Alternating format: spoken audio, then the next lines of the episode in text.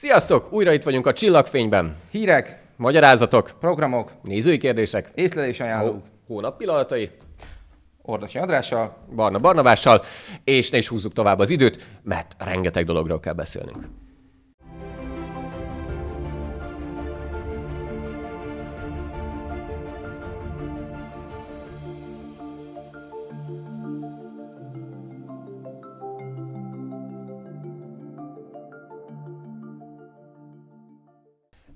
Első hírünkben rögtön visszautalunk az előző csillagfényben, amiben ugye előre jeleztük, hogy valószínűleg világszenzációval fognak előrukkolni az Even Horizon teleszkópnak a mérnökei, és tadám, tadám, magyar hírekben is világszenzáció kettős pont, megvan az első kép a tejútrendszer fekete lyukáról.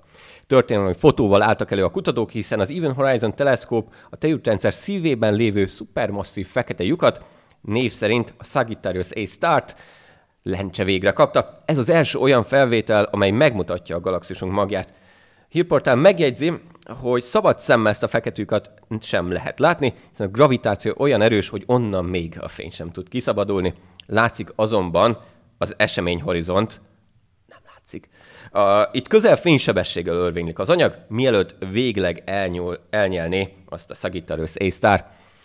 A hvg.hu azt is írja, hogy a kép elsőre ugyanolyannak tűnik, mint a korábban lefotózott 54 millió fényévre lévő Messier 87-es galaxis magja, ám a valóságban nem ez a helyzet, sőt a megfigyelés új tudományos eredményeket is szült. A Sagittarius A-star, tehát a mi tejútrendszerünk galaxis magja, uh, ugyanis majdnem ezerszer kis ez az M87-nél, ami azt is jelenti, hogy olyan felbontásra volt szükség, mint egy holdon lévő zsemlét akarnánk megfigyelni. Na ez az utolsó adat egyébként, egyébként helytálló. És egyébként mi, miért hagyták ki itt? itt annyira nagy zicser volt ez a, a, a Holdon megfigyelhető fánk dolgot. Mert hogy, Mert, hogy kozmikus fánkoknak néznek fánk. ki. Igen, valóban ezek a... Még egyszer, nem az eseményhorizontot látjuk, azt a sötét árnyék, az valójában a fekete lyuk gravitációs árnyék, a jobb szó hiány így hívják a szakirodalomban is, ez pedig nagyjából az eseményhorizontnál olyan kettő és félszer nagyobb tértartomány. Egyébként strukturálisan egy picit másként is néz ki. Én mindig valahogy úgy szoktam rá hivatkozni, hogy van a, a lekváros fánk, meg a mogyorós darabkás. De ténylegesen látszik rajta, hogy, hogy egyébként tényleg ez egy másik fekete lyuk. Az maga, hogy kisebb, csak közelebb van, ez effektíve a csillagoknál is egy kicsit ilyen ból távoli elefánt kérdés, tehát nem feltétlenül abból derül ki, hogy hogyan néz ki, hogy mekkora is valójában. Pontosan, és érdemes újra és újra megnézni azt a méretbeli összehasonlítást, amit ide be fogunk linkelni a videó alá is, hogy amit kiemeltünk az M87-nél annak idején, hogy ez valójában egy mérnöki tudományos áttörés, hogy minden eddiginél nagyobb szögnagyítás sikerült elérni, több távcső, több ö, milliméteres tartományon működő rádióantenna összekapcsolásával, most ezt a nagyítást sikerült még nagyságrendekkel tovább srófolni.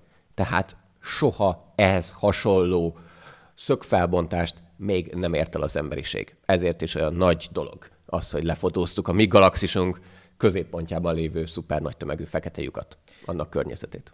És a következő lépés ugye majd az lesz, amikor ezt nem egyszer tesszük meg, hanem többször is igazából. Már most is több felvételünk is van igazából ezekről a fekete lyukakról, de ami igazán sokat fog mondani nekünk, valószínűleg az lesz, hogy hogyan is változnak ezek időben, és hogy, és hogy milyen folyamatok zajlanak a környékén, ilyen relatíve emberi időskálán. Hiába volt ez a második hasonló mérés egy fekete lyuk környezetéről, még mindig 2017-es adatokat elemezte ki javarészt.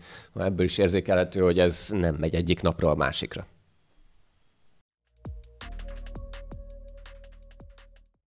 Neki csapódott egy űrszikla a több milliárd dolláros űrteleszkópnak. Porszemnyi űrszikla, mikrometeoroid, csapódott a tavaly decemberben felbocsátott James Webb űrteleszkópnak.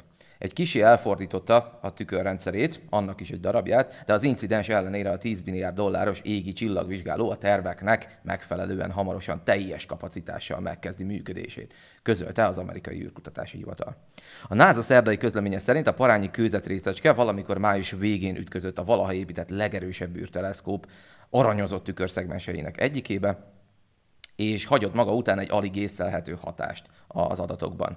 Az incidens ellenére a berendezés továbbra is az elvártnál magasabb teljesítménnyel működik, és a NASA közlése szerint a decemberi felbocsátás óta, ha bár ez volt az ötödik mérhető mikrometeoroid becsapódás, és az erősebb is volt, mint az előzőek, de a prognosztizált teljesítmény romlás földi kalkulációjakor erre számítottak is.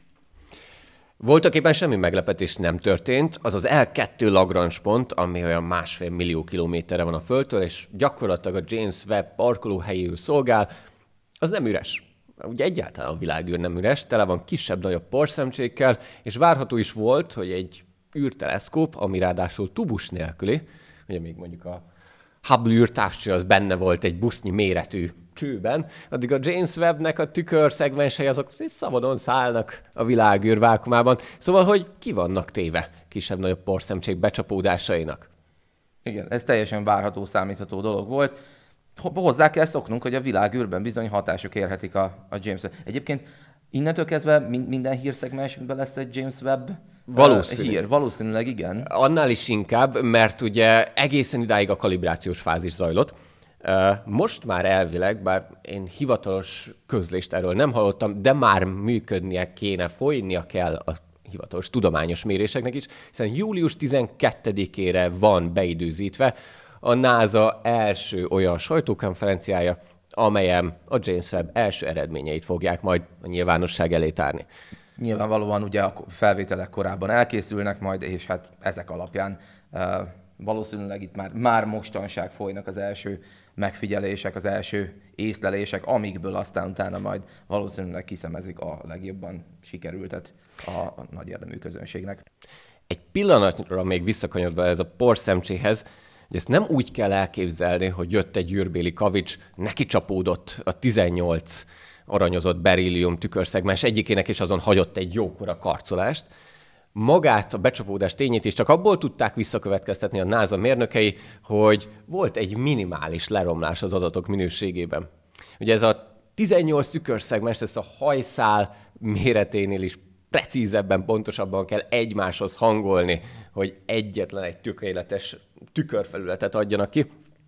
Úgyhogy bármi probléma adódik, az azonnyomban lehet észlelni, pusztán mondjuk a csillagok képének minőségéből és mivel az űrben nem fúj a szél, tehát a, nem kell attól tartani, hogy a menetszél mondjuk elállítja a tükröket, az egyetlen szóba jöhető hatás, negatív hatás, azok ezek a mikrometeoroidok.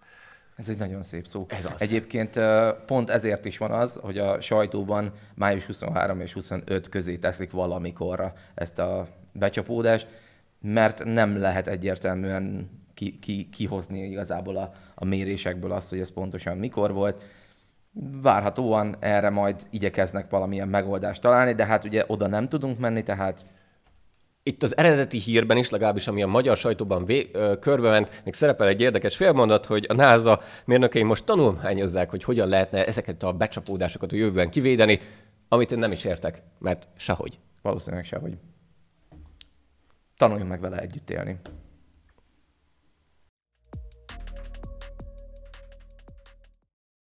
Teljesen elszabadult egy fekete lyuk a galaxisunk körül, állítja az Index. Teljesen. És, teljesen.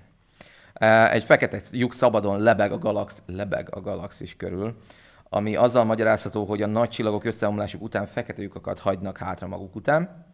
Ha ez így van, akkor több száz milliónak kellene lennie a tejútrendszerben szétszorva, amelyeket a csillagok a haláluk után hátrahagytak. A tudósok azonban nehezen találták meg őket. Az elszigetelt fekete lyukak láthatatlanok.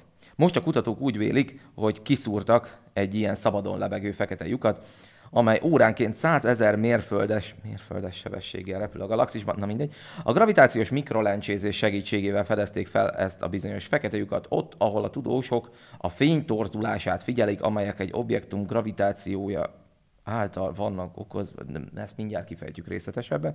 A tudósok egy csoportja szerint a nap tömegének 1,6 és 4,4 szerese között van az égi jelenség súlya, míg egy másik csoport ugyanezen adatok alapján úgy véli, hogy a nap tömegének 7,1 szerese. Na most uh, itt ezen a ponton hadd adjam át Barnabásnak a szót, hogy megragadja a, a három bekezdésben legalább uh, fél tucatnyi különböző nyelvtani, illetve Érdekes megfogalmazások vannak. Oké, okay, az index javára legyen írva, hogy ők legalább próbálnak saját szavaik szerint utat adni, vagy saját szavaiknak utat adva megfogalmazni, akár tudományos cikkeket is, ami bizonyos szempontból becsülendő, ugyanakkor mind a, az, az objektum súlya, a lebegő fekete lyuk, a, ha ez így van, hogy összeomlanak a csillagok, igen, ez így van. A nagy tömegű csillagok összeomlása, a különösen nagy tömegűek, de valóban fekete lyukakat hagynak maguk után, és ezen fekete lyukakból valóban millió számra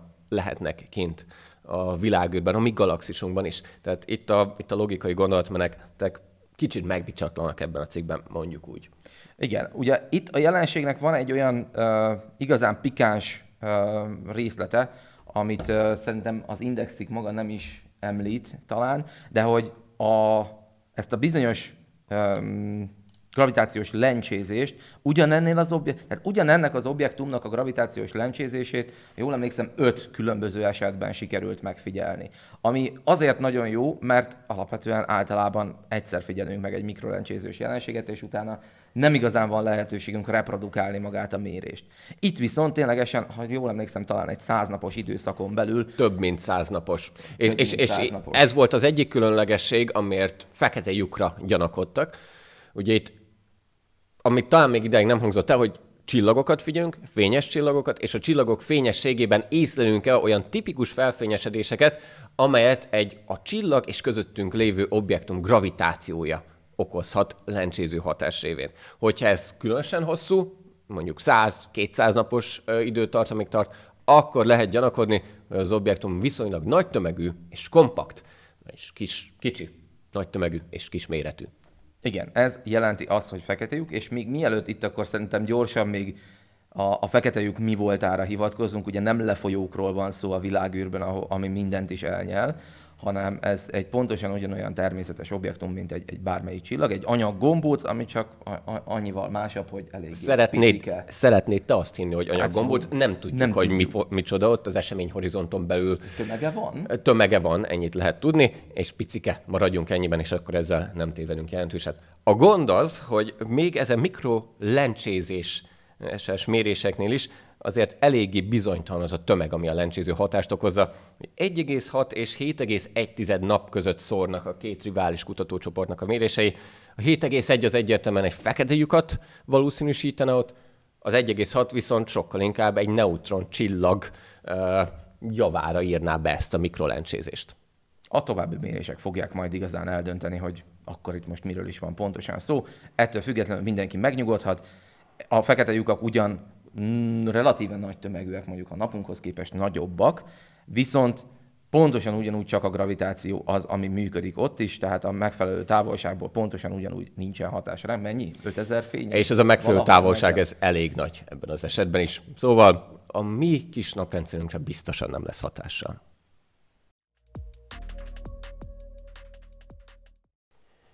Nyakunkon volt az évszázad meteor kitörése, Különleges hullócsillag kitörésben gyönyörködhettünk május 31-én, és akkor az innentől jövő időbeli ugrások annak köszönhetőek, hogy itt még egy május végi észlelési előrejelzést szemlézünk.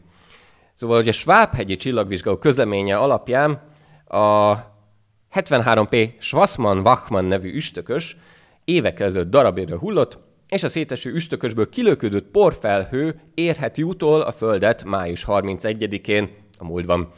Ez esetben látványos és igen sűrű hullócsillag kitörésben lehetett majd gyönyörködni. A különböző előrejelzések alapján a kitörés csúcsa magyar idő szerint május 31-én 6 óra 55, 7 óra 04 vagy 7 óra 17 perckor következhetett be. Ez azt jelentette, hogy Magyarországra a kelő nap fénye miatt csúcsot nem lehetett látni, de a felszálló ágat igen, Nokdatsu még egy magyar csillagászati expedíció is indult a Texas államban található kiváló asztroklimájú McDonald Obszervatóriumba, amiről egyrészt szerintem majd bővebben hallhattok a Magyar Titok című műsorban, hiszen kollégánk Kis László akadémikus is tagja volt ennek az expedíciónak, és meglepődnék rajta, hogyha ő nem számolna be hosszan erről az élményéről.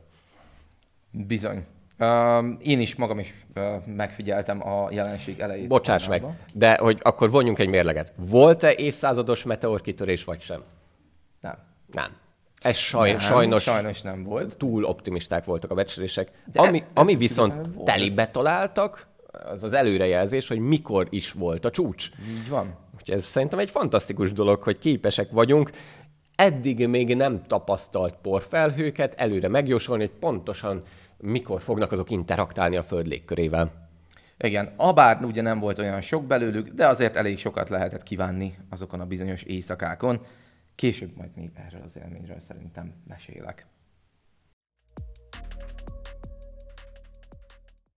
Több mint ezer éve volt utoljára ilyen bolygó együttállás. Június 17 és 28 között a naprendszer összes bolygója látható lesz a hajnal égbolton egymás után sorakozva. A ritka együttállása legutóbb több mint ezer éve került sor, írja az MT. A Svábhegyi csillagvizsgó oldalán közített cikk szerint, amennyiben június 17 és 28 között a hajnali és napkelte előtti időszakban a keleti égbolt felé fordulunk, a naptól való távolságok sorrendjében öt fényes bolygót fogunk tudni megpillantani, Merkurt, Vénuszt, a Marsot, a Jupitert, valamint a Saturnus. Ráadásként pedig folyamatosan fogyatkozó hold is majd tiszteltét teszi a bolygók mellett, ebben a két hétben szépen elhaladva mellettük. Bónuszként pedig szabad szemmel nem látható további két bolygó, az Uranus és a Neptunus, mint a törpe bolygó Pluto és a legfényesebb kisbolygó a Vesta is beáll a sorba. Szóval ezek az égitestek kizárólag távcsővel pillanthatóak már meg. A különleges égi jelensége legutóbb 947-ben volt példa, és legközelebb 2492 áprilisában lesz lehetőség a megfigyelésre, tehát senki el nem mulassza ezt az égi látványosságot. Hát igen, nekem talán a, a Vénusz átvonulás volt 2012-ben ilyen, ami, ami, aminek utólag nagyon örülök, hogy akkor volt annyi eszem, hogy, hogy kimentem és megnéztem, az talán valami téli időszak volt, tehát hogy diderektünk rendesen.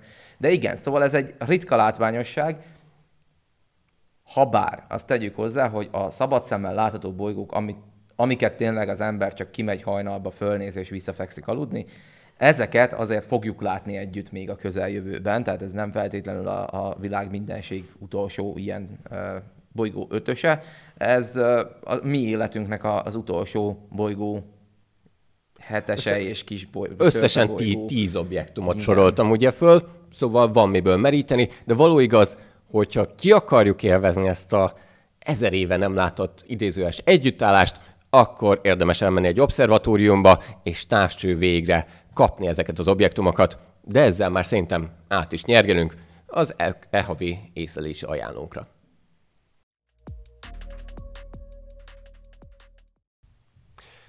Tehát, bolygóparádé, majdnem két héten keresztül, hajnalégból, kelet felé fordulva, mit fogunk pontosan látni?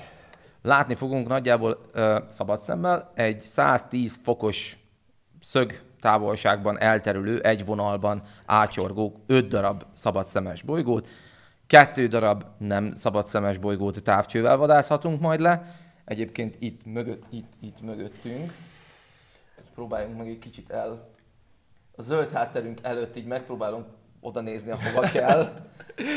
És ezzel abszolút átérezzük az összes meteorológust, aki valaha, összes kinyát járt, aki valaha tévében szerepelt. Valóban nem egyszerű, de reményeink szerint azért átélhető számotokra is így előzetesen, hogy mire kell számítani.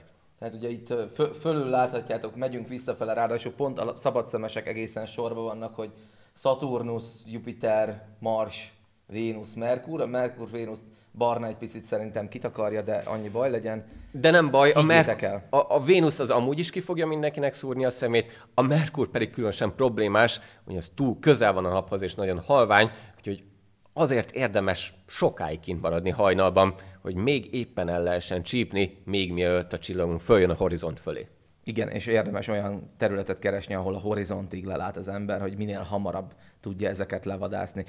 Jut eszembe például, mi a Szegedi Csillagvizsgálóban is valamikor várni fogjuk a látogatókat. Barnabás biztosan, lehet, hogy én is. Úgyhogy... Sok kávéval sok és kávé. lelkesedéssel. Határozottan. Egyébként még ilyesmi, ilyen bolygó együttállás, ha nem is hetes, de ötös bolygó együttállás azért lesz még az életünkben. Ha jól emlékszem, 2040-ben az öt darab szabadszemes bolygó, ami látszik, Merkur, Venus, Mars, Jupiter, Saturnus, 10 fokos látómezőn belül lesz. Azért. az azért dömping lesz a javában. Az szép lesz. És ha már együttállások, erre a hónapra is jut még egy különleges együttállás. Június 26-án ugyanis a Vénusz és az Estajnalcsillag Holdal, illetve a Fiastyúk nyílt halmazzal fog egymáshoz nagyon közel tartózkodni az égbolton. Ezt is érdemes elcsípni a hajnali órákban.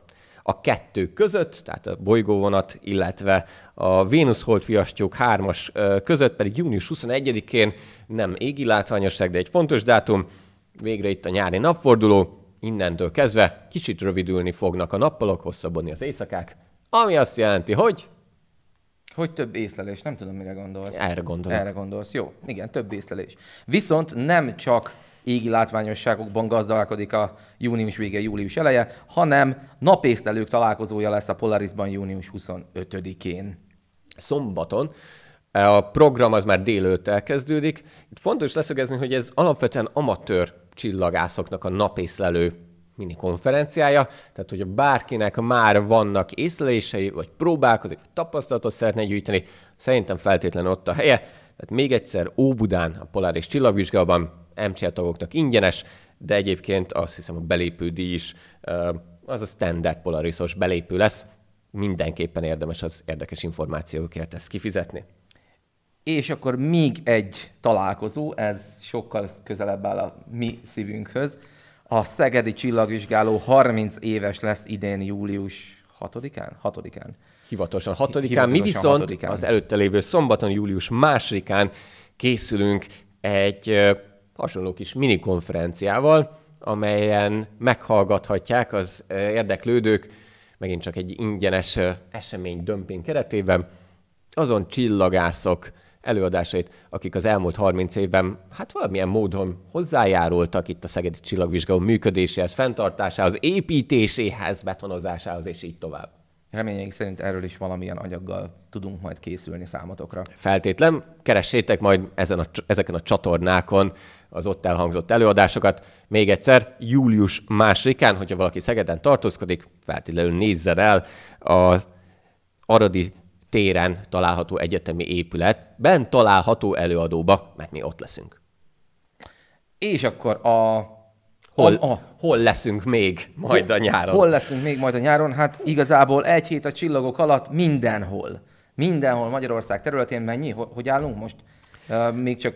25 mi, mi, bemutató helyszín már jelentkezett. Hogyha valakinek egyébként nem lenne ismerős a koncepció, egy hét a csillagok alatt, augusztusban a Perseid maximum idejére, időzítve nagyjából, igyekszünk minél több amatőr csillagászt, egyesületet, csillagvizsgálót, baráti társaságot rábírni arra, hogy tartson csillagászati, vagy csak szimplán távcsöves bemutatót az érdeklődőknek.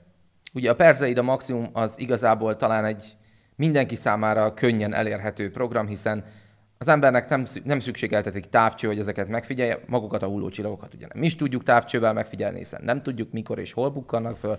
Az egyetlen, amit tehetünk, hogy kifekszünk a fűbe, és próbálunk minél nagyobb látómezőt a szemeinkbe passzírozni, és figyelni, hogy hol hullik le, majd pedig kívánni. Úgyhogy ez ténylegesen egy nagyon jó kis közösségformáló program lehet az éjszakai melegbe egy kicsit a tücsök ciripelés közepébe kifeküdni. És nem csak maga az észlelés, és nem csak maga a látvány lehet közösségformáló, hanem az is, hogyha amatőr csillagászok és profi csillagászok együtt, vagy akár külön-külön is tartanak ilyen bemutatókat. Úgyhogy szeretnénk újra felelveníteni ezt a kezdeményezést, ami az elmúlt két évben kimondottan sikeresnek tűnt.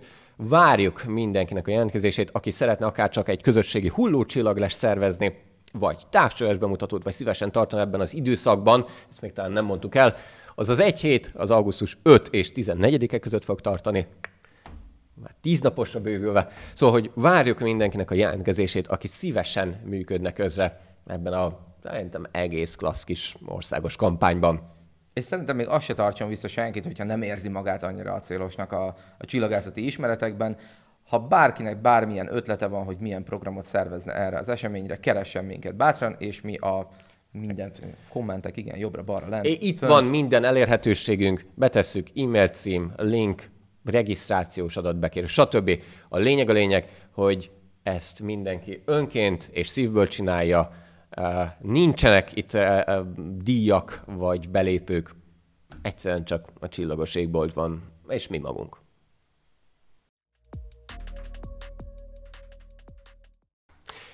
Ez az a rovat, ahol számítunk a ti kérdéseitekre, és mi pedig minden alkalommal kiválasztunk egyet, és azt hosszabban ö, megdiskuráljuk.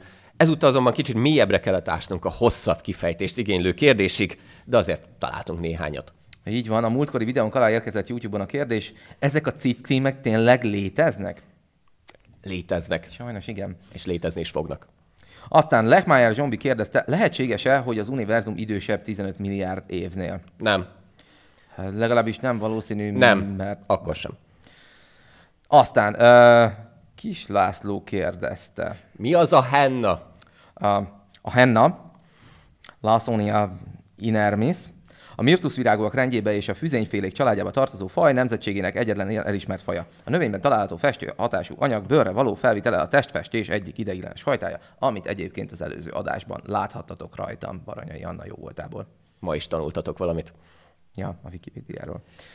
De, na, és akkor a hónap valódi diszkusziót igénylő kérdése. Mi a helyzet az európai ExoMars roverrel, és milyen különlegességgel lesz? Ezt kérdezte tőlem uh, a csatornán Ludas Matyi, akivel uh, még Bakonybélben futottam össze. Uh, amikor ott milyen voltam most szép, amikor évig. összeérnek a, az online és az offline szálak. Gyönyörű, ezt mindig imádjuk, amikor megtalálnak a rajongók. Röviden az ExoMarsról annyit kell tudni, hogy ez javarészt az Európai Űrügynökség az ESA-nak a projektje, amit az orosz Roszkozmosszal együtt szerveztek. Az első fázisban még 2016-ban indult a Schiaparelli leszálló egység, ez jól bele is állt a marsi homokba, illetve a Trace Orbiter, ami azóta is vizsgálja a marsi légkört. Na de az ExoMars missziónak a csúcsa az a Franklin rover lesz, lett volna valamikor, majd valami lesz belőle.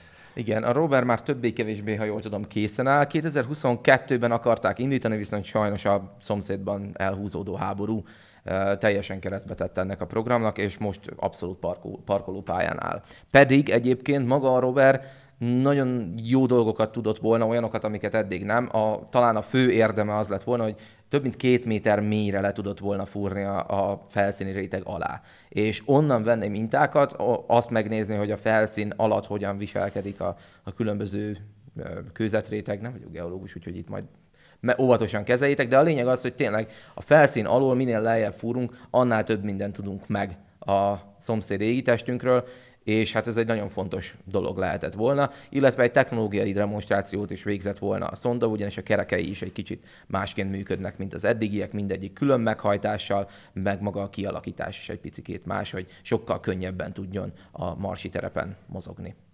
Az, hogy mi lesz vele a közeljövőben, arról majd valószínűsíthetően az idején, júliusban sorra kerülő ez a küldött gyűlésem fognak majd dönteni, vagy megdiskurálni.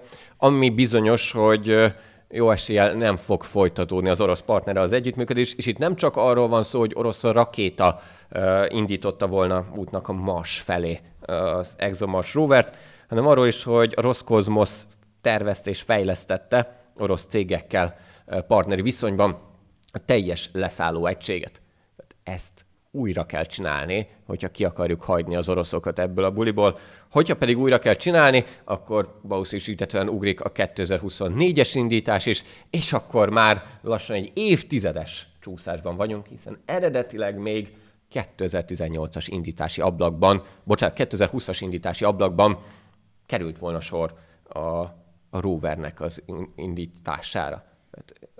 Jobb lehet jobb stratégia lehet, inkább úgy mondom, talán már teljesen újra gondolni a rovernek a küldetését, és akkor talán 2028. Az még beleférhet. Bízunk benne.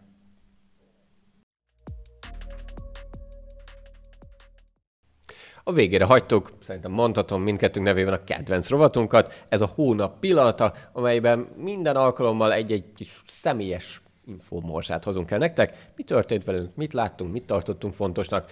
Vagy valami színeset. András, mondjál nekem valami színeset. Ú, nekem nagyon színes hónapom volt. Voltam Cassini Hakatonon, ahol műholdas adatokat használtunk fel turisztikai célokra, és üzleti tervet építettünk ilyen alkalmazásokra. Mindegy, nagyon jó volt. tök sok új emberrel ismerkedtem meg. Ugyanígy például a május végén voltam Csongrádon egy művészeti táborban. Az is teljesen új élmény volt, és más koncepciókat tudtam.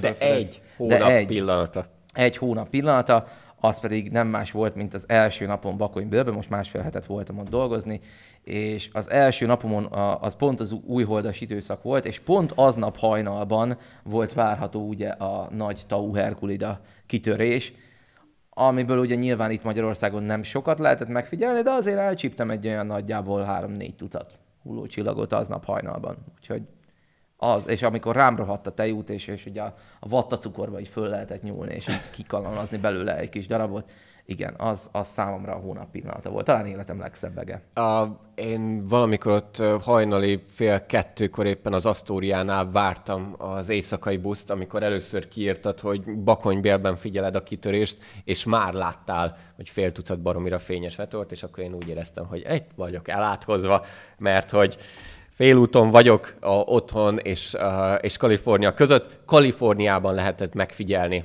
lehetett volna megfigyelni legjobban a kitörést, oda-haza is lett volna esélyem. Hogyha valahol nem volt esélyem a kitörés megfigyelésére, az Budapest belvárosa.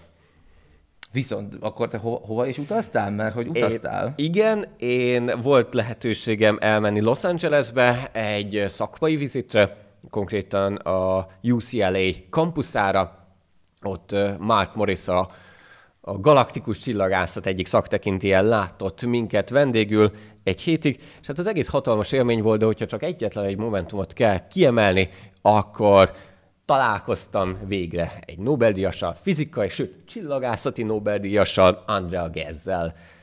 És hogy ebből, wow. az, ebből az egészből ne legyen egy ilyen uh, celeb spotting-szerűség, vagy nehogy véletlenül is azt az érzést keltse bárkiben, a szegmes... Késő. Ah, ami számomra ebben különlegesen érdekes volt az az, hogy hogyan is változtatja meg mind egy kutatónak az életét, mind az egész kutatócsoportnak a dinamikáját egy ilyen francos díj. Mert hogy azt tudni kell, hogy András egyrészt tündéri személyiség, tehát mindenkihez van egy kedves szava, mindenhol megpróbálott lenni, mind a mai napig, de hogy ő is elmondta röviden, de főleg kollégái soroltak sztorikat, egyszerűen semmire nem jut már ideje. Tehát napjában nem túlzás azt mondani, hogy kap mondjuk fél tucat felkérést előadások tartására, különböző zsűrik, komitik, ben kellene jelen lennie, díjakat kellene átadnia, és gyakorlatilag a napjának szerves része az, hogy ezeket visszamondja, vagy ezek jelentős részét visszamondja. És mégis megpróbál ott lenni a kutatócsoport életében, mégis megpróbál minden meetingen, legalább online bekapcsolódni, mert hogy az ő neve az mostantól a kincses ládának, a lakatjának a kulcsa. Tehát ott kell lenni, hogy biztosítsa a kutatócsoportjának, ugye ez a, a tejút központi fekete lyukár körüli csillagpopulációt felmérő kutatócsoport, csak sikerült vagy megfogalmazni egy mondatba. Szóval, hogy ennek a kutatócsoportnak a további sikeres működése, az többek között mostantól az ő nevén múlik. Úgyhogy ez egy, ez egy szép kihívás felérni a csúcsra, és onnantól kezdve valami teljesen más csinálni. Kicsit eltávolodni a, a, a száraz, de alapvetően által vállalt kutatómunkától, és egy tudomány menedzseré avanzsálni. Akár akarta, akár nem. És még mi panaszkodunk rá, hogy nincsen elég időnk műsort gyártani. Mert... Nincs. Na, neki legalább nem kell műsort gyártani. Neki legalább nem kell egy műsort Szerencsés gyártani. ember. Mi viszont még fogunk műsort gyártani, mert csak mára ért véget a csillagfényben. Reméljük, hogy rengeteg új hasznos információval bővültetek. Reméljük, hogy egy kicsit helyre tettük a mainstream médiának a, a túlkapásait, és találkozzunk néhány héten belül legkésőbb. Addig is érkezik Magyar Titok epizód, addig is készülünk további vándorcsillagok epizódokkal, és ne felejtjétek, szerveződik az egy hét a csillagok alatt, Várjuk az érdeklődéseteket, várjuk jelentkezéseteket. Jelentkezzetek programot tartani is, vagy hogyha nem, akkor legalább vegyetek részt valamelyiken, akárhol, ahol éppen éritek. Sziasztok! Derülteget! Derülteget.